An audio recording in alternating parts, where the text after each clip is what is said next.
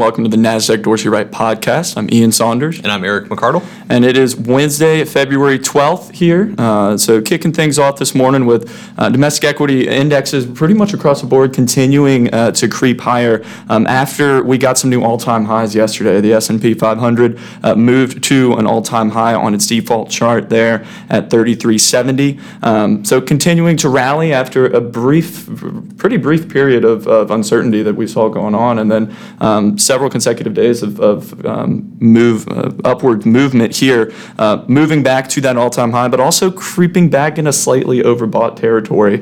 Um, we're seeing the, the S&P 500 index is at a weekly overbought oversold reading of 78% through trading yesterday.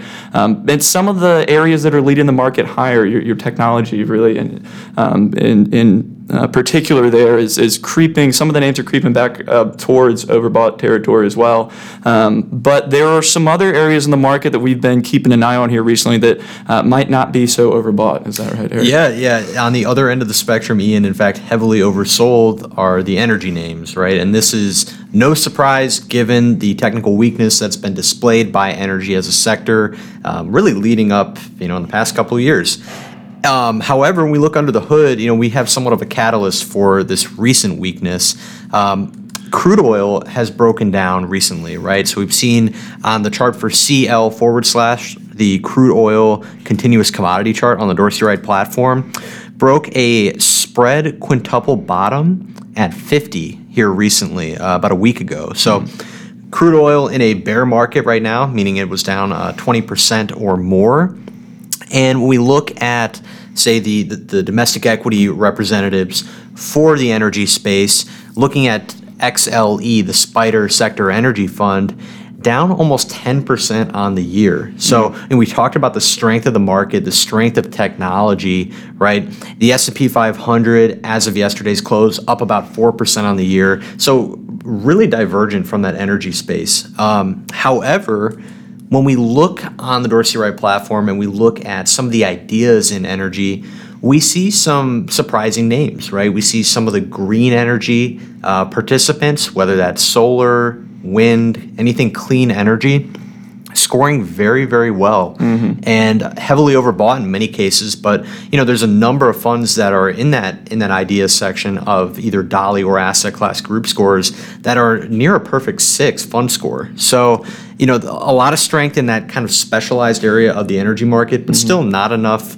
to really propel the broader sector. Absolutely. I mean, and you mentioned the uh, the divergence that we've seen there. I mean, we've seen from the just from the sector perspective with technology at, the front versus energy at the bottom, um, a, a, lot of dis, uh, dispersion there. And then, as you mentioned, within energy in and of itself, I mean, uh, clean energy. Most of those clean energy funds are going to be over 100% overbought. That we're seeing there. A lot of, um, I guess, hype around the ESG mm. area uh, recently um, in the start of 2020 here. But then you look at like the some oil related companies right? We have the um, 40 DWA sectors here on the platform, and uh, two of those are going to be oil related. So the bullish percent for oil that we've seen has reversed down into a column of those at the end of um, last month, uh, continued to um, levels at 24% right now. So, mm and what that means is the bullish percent uh, charts that we have on the platform are going to be looking at a basket of securities and identifying how many of those securities or what percentage of those securities are on a current uh, point and figure buy signal. And so, currently, for the oil related stocks that we have on the platform,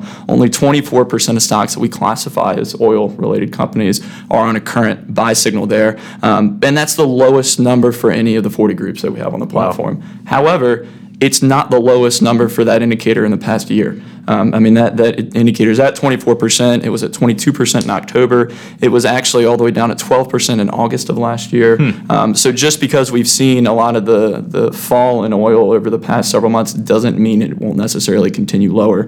Um, so definitely, if you're looking for uh, looking for an area to keep an eye on in the energy space, that clean energy route is probably going to be the, the, the, place to go there, as you mentioned. Definitely, and great points on the BPs, Ian. And, and if you are waiting for energy to have you know some kind of of hopeful turnaround here. Uh, rather than having a hope, watch for the BP reversal up into X's from mm-hmm. below that 30% threshold.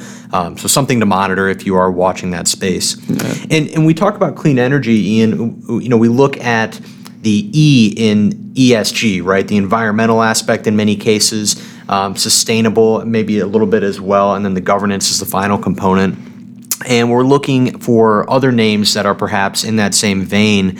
Um, on asset class group scores, we have the social responsibility group, uh, which is scoring very well, uh, 3.93 fund score for the group, which is just shy of that optimal 4.0 positive score direction, and as a group, a low R risk, right? It's an R risk of 0.89, and that R risk is looking at relative standard deviation or relative volatility against the S&P 500. So a little bit lower volatility, um, which maybe not surprising given the exclusion of a lot of the traditional energy names that have lagged Yeah. um, and, and had a lot of volatility here in recent months.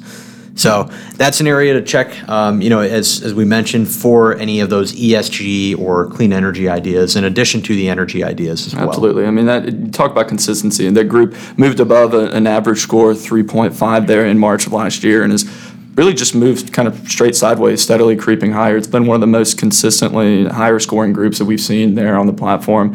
Um, that goes a, a little bit under the radar. Obviously, ESG is very popular, um, but in terms of identifying group movement and whatnot, it does tend to fly a little bit under the radar there. So Yep. um, definitely a point to, to keep an eye on, and also keeping an eye for maybe some pullbacks or price normalizations, because as you mentioned there, a lot of those areas are going to be pretty, uh, pretty heavily overbought. Um, some other movement that we've seen going on here recently um, on the on the DALI page really is uh, it's on the international front. Um, we've seen over the past week there um, a couple changes to the um, international regional breakdown on that DALI page. Uh, so with Europe emerging Europe emerging space had kind of maintained that number one uh, that number one position on DALI, but then Europe developed uh, moved up a little bit over the past week. Is that right? Yeah, it did. And, and so this is the first time now since 2013 that the top two spots in the international DALI rankings are held by European equities, right? So as Ian mentioned, emerging firmly in that number one spot, whereas developed um, European equities have moved into the number two spot. And we look at what's driving the emerging side, really heavily propelled by Russia, which has been a strong group for the past, boy, I, what, 18 months maybe or so? I mean, it, it's been at the top of asset class group scores quite consistently, has pulled back a little bit, um, still an optimal group score of 4.51, so very strong there. And when we look at the developed aspect, you know, we've talked a little bit in our, not only in our, our communications to you all via the podcast, um, but also in our research about developed equities holding up pretty well, right, on, the, on a uh, relative basis against their emerging market counterparts over the past few months.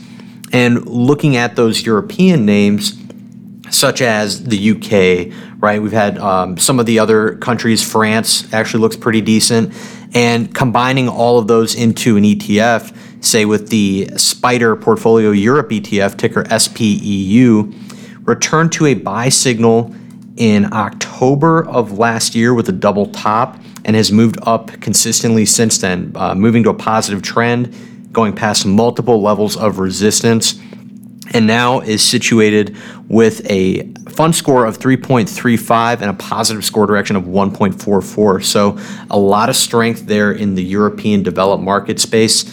Um, so interesting to see, right? We haven't had this in a while. A lot of the, the major talk about you know equity growth, especially abroad, has been centered on Asia. Um, so don't sleep on Europe, right? The technicals say not to.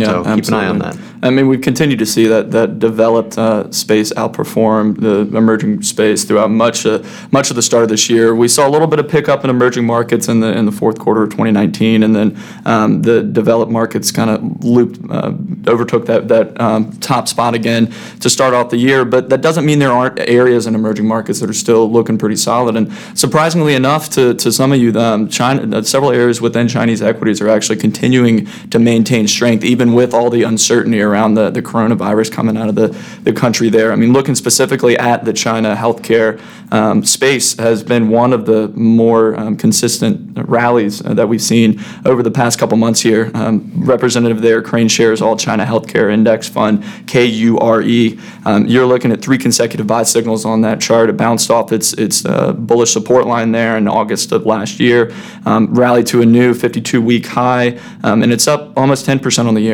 uh, which is, if you're just following the headlines in the news, you might, might not think that uh, many areas within Chinese equities are going to be up 10%. Yeah. Um, but another as well, I mean, the internet space too. Um, we were talking a little bit right before hopping on the, hopping on the, uh, the podcast here that um, potentially some of the e-commerce areas that are looking around there. I guess with maybe more people in their beds, you might get some more sales on some of those sites. Might boost some of the um, the, the in, in- in Chinese internet stocks higher. Uh, but looking at the Invesco China Technology ETF CQQQ. Um, also, a pretty significant outperformance this year, up almost 7%, um, reversed back up into a column of X's right at the end of January and has continued higher here in February. Um, you're looking at an average or a fund score for CQQQ of 5.68 with a score direction of 5.57. Wow. Uh, that's it's not very often you see that high of a score direction. I guess maybe not as surprising with the um, China kind of growth focused fund there, uh, but definitely an interesting place to watch out uh, for, especially since over the next couple weeks we have a lot of these uh, big, larger Chinese uh, technology companies that are coming out with their earnings releases.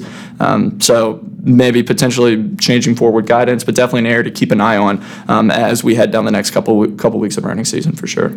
Absolutely. And, you know, in that same vein, Ian, we look at the emerging market bond space, which has done very well recently. Um, so, you know, all that to say, sometimes the headlines, which can, can obviously trigger emotions or, you know, a certain sentiment in either way, um, we always want to make sure that we reconcile that with the technical picture. And in this case, you know, we found some surprising developments. So, you know, emerging market bonds, uh, again, scoring pretty well as a group. Also moving into a couple of our models. And we mentioned on our FSM update last week that emerging market bonds moved into the Franklin fixed income model.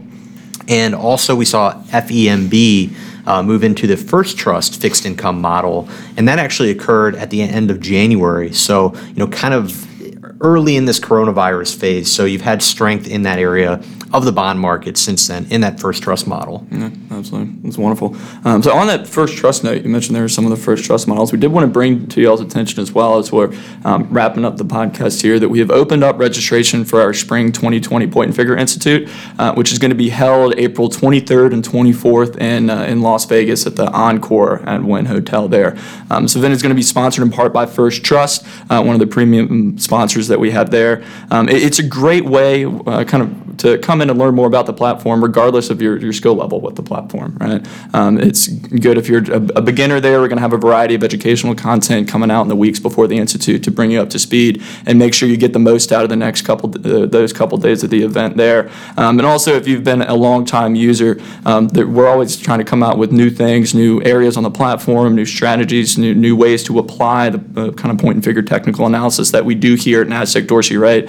Um, and try to bring bring that to you as much as possible there uh, in person at the event. Um, and it's also a great networking opportunity. So, I mean, there's going to be almost 100 advisors there that use the Nasdaq Dorsey Wright platform, and everyone's going to use it in different ways, right? No one's going to no one's going to be doing everything exactly the same. And so, also just in coming there and speaking with other individuals might give you something to take back to your practice that you, you wouldn't have necessarily thought about there. So. Yep, and and you definitely have to take those skills home because uh, you might be losing money at the blackjack table, right? so hopefully not. Uh, Ve- Vegas isn't a bad place to be either. Not at all. Not at all. So great. Well, with that, Ian, I think we've we've about covered it for today and this week. And for you all, thanks for listening. We'll talk to you next week.